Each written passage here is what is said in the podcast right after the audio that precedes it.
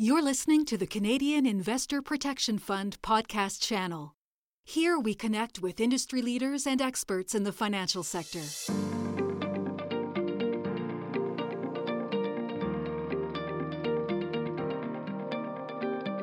Hello, everyone. Welcome to the CIPF podcast series on leadership. I'm Donna Howard, Chair of the Board of Directors of the Canadian Investor Protection Fund, or as it's also known, CIPF. It is my pleasure to be your host today. Our topic is resilient leadership, and today we have with us Rozanna Reszel. It's a pleasure to be here. Thank you for having me. Rozanna is retiring from her role as President and CEO at CIPF as of December 31st, 2022. She joined CIPF in 1990 and has served in the role of President and CEO since 1998. During her tenure as President and CEO, she has led the organization through eight member firm insolvencies. She also played an integral role in the evolution of the organization, including the advancement of initiatives that underpin CIPF's coverage policy and fund resource model. Under her leadership, she strengthened CIPF's regulatory and industry connections and oversaw the successful implementation of measures to enhance communication and engagement with investor and member firms. More recently, Rozanna guided the organization through the unique challenges posed by the COVID-19 pandemic and facilitated preparation for CIPF's transition to the new Investor Protection Fund. Welcome, Rozanna. It's wonderful to have you on this podcast. Thank you. It's an interesting time for me, for sure. Well, let me turn to a couple of questions. Reflecting back to when you first joined CIPF, can you describe those early days at CIPF? Oh my. Um, the new CIPF started in 1990, and it was a restructure of a fund that had been in existence since 1969, actually. But the elements that were new were it was the first time the fund had full time staff, and it was the first time the fund had imposed limits on its coverage. So prior to that, the industry fund was basically coverage without limit. It was the creation of an industry that had been privately held for many, many years, and the members put the full faith of their capital behind their promise to protect individual clients. I'd say the industry evolved quite a bit in the uh, late 80s when the four pillars fell and firms became public and owned by other public companies. While we still have private firms, I think there's certainly been a a major impact by that change in the 80s. So the new coverage limits in 1990 were 250,000 of which $60,000 could be cash. And that was to parallel the coverage offered by CDIC. So out of the gate, we were a very small staff. Our first CEO was Don Leslie. I was the first professional that he hired, and I hired a small team. And at that time, we had five sponsoring self regulatory organizations. Four stock exchanges were still active in member regulation, and the Investment Dealers Association. So, one of the primary roles of CIPF was to ensure that all five SROs maintained very consistent approaches to regulation. So, the fund had minimum standards and basically was engaged in a process to make sure that the capital formula maintained liquidity in all our member firms. I'll stop there because that was, I'd say, a very big change and, and a sort of brand new chapter in, in the role of, of CIPF. It's interesting you started off by saying the new CIPF because we're heading into that new era where it's going to be a new CIPF once again. So you've described some of the changes in the organization and a couple of changes with industry. Is there anything else you'd like to reflect on in terms of where we are now versus when you started in 1990? I think the nature of the industry engagement has always been very high, and it continues to be. And I know there's um, an incredible commitment made by people in the industry to um, engage in the formulation of the rules and, and practices around the industry that they work in and that they, you know, commit to the investor protection fund for. I think that the evolution of the member regulation regime has been um, considerable. The exchanges merged and exited member regulation. The IDA spun off its industry association and became IIROC and absorbed regulation services, which regulated the, the stock markets. So there's been a huge degree of specialization on the regulatory and oversight side. But I think the constant is the commitment of the members to be engaged in the industry and to help formulate the rules that they live with. Rozanna, maybe you can tell us about some of the greatest challenges that you faced at CIPF and maybe reflect on how that changed you as a leader going through those challenges.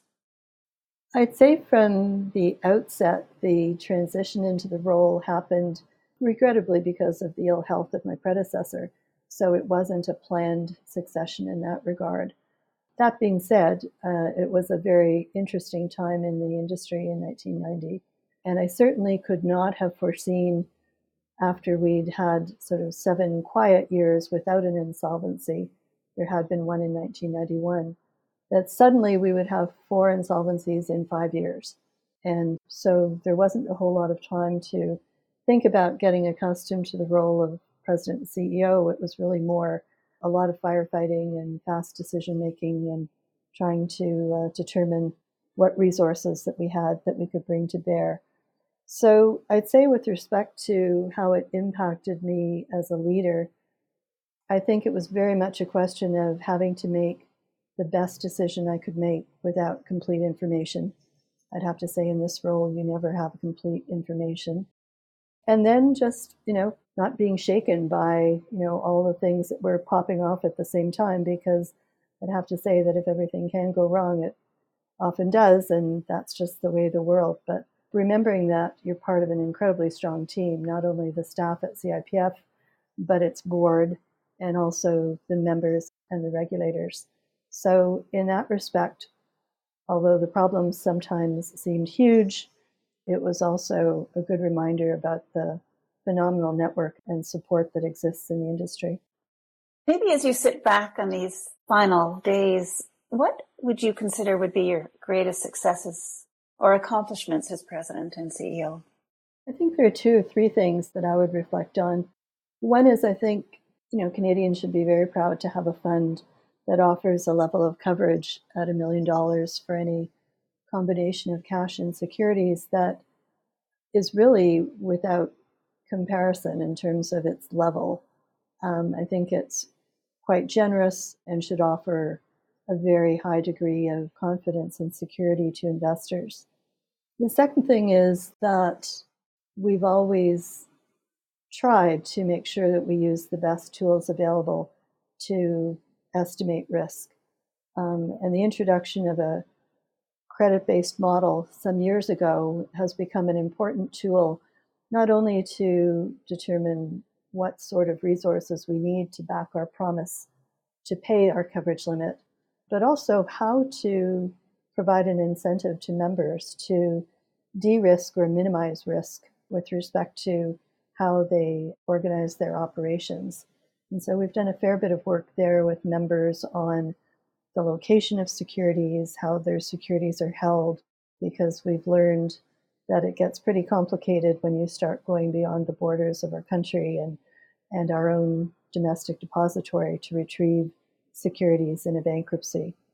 And I guess the last thing would be just the network of people I've had an opportunity to meet and work with, not only our staff and our boards, but the other domestic compensation funds in Canada and our international colleagues. I think that among the group, both domestically and internationally, it's been a very strong relationship. In many cases, has become a friendship over the years, and always offers that opportunity when the need arises to pick up the phone and, and ask if someone's had a similar experience or what they've done to address a particular problem. So I think that would certainly be something that stands uh, very vividly in my mind.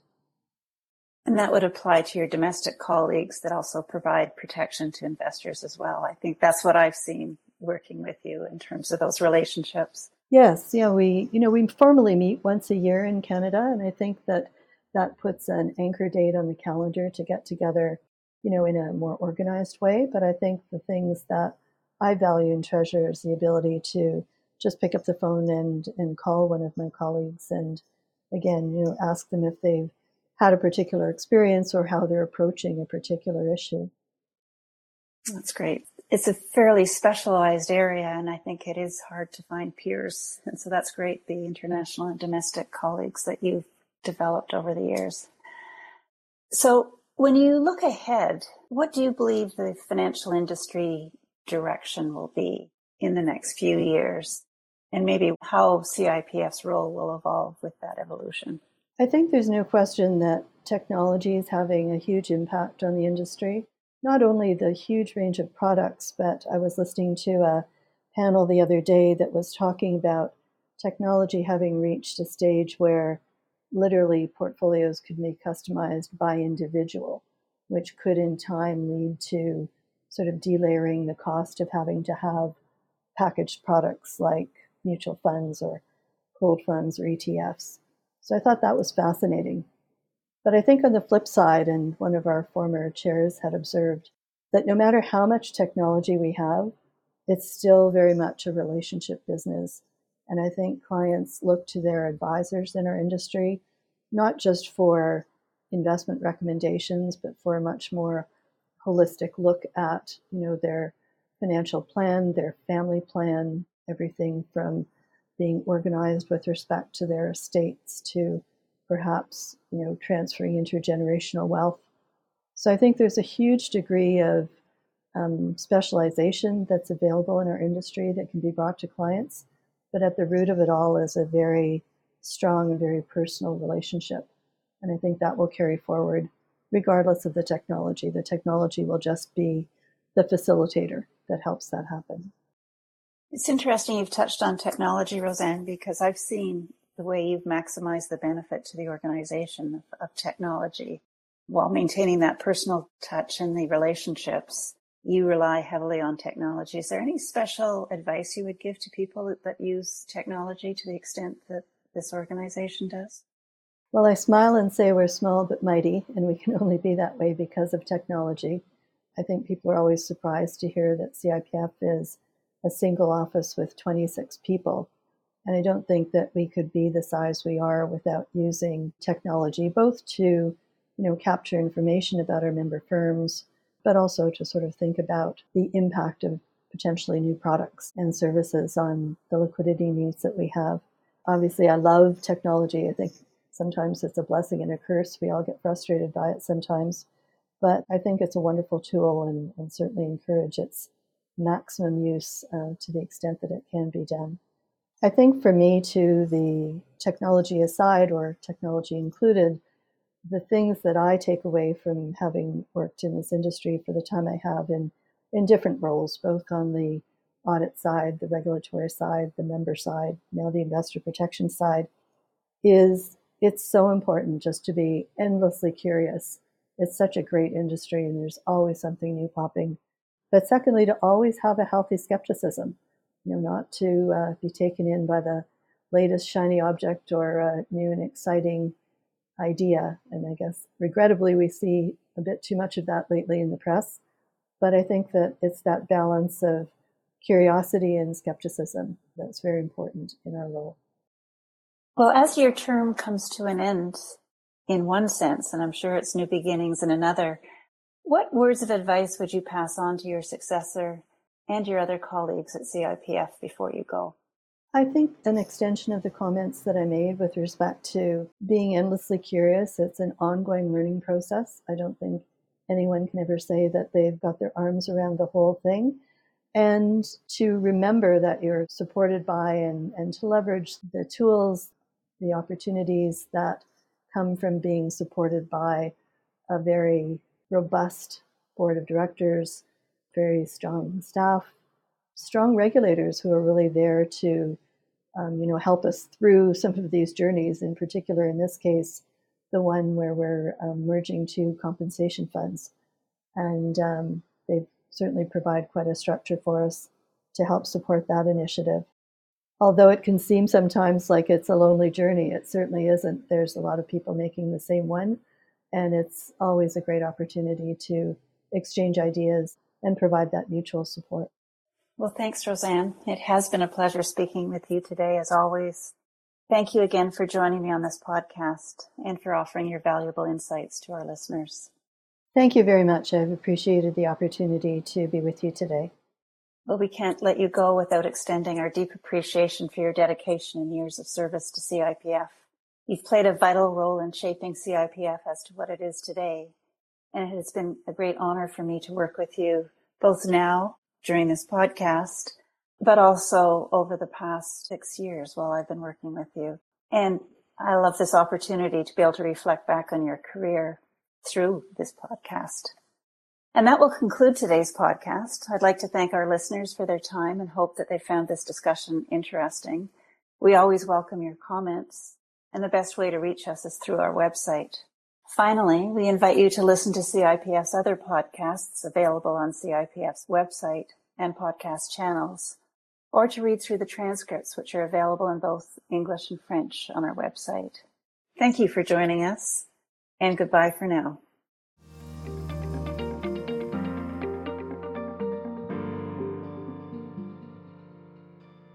Please subscribe to our podcast and follow us on social media to stay up to date on all CIPF podcasts. More information about the speakers and what we discussed today can be found in the show notes. Please note that this podcast is for informational purposes only and is not intended to constitute advice of any kind. Thank you for listening.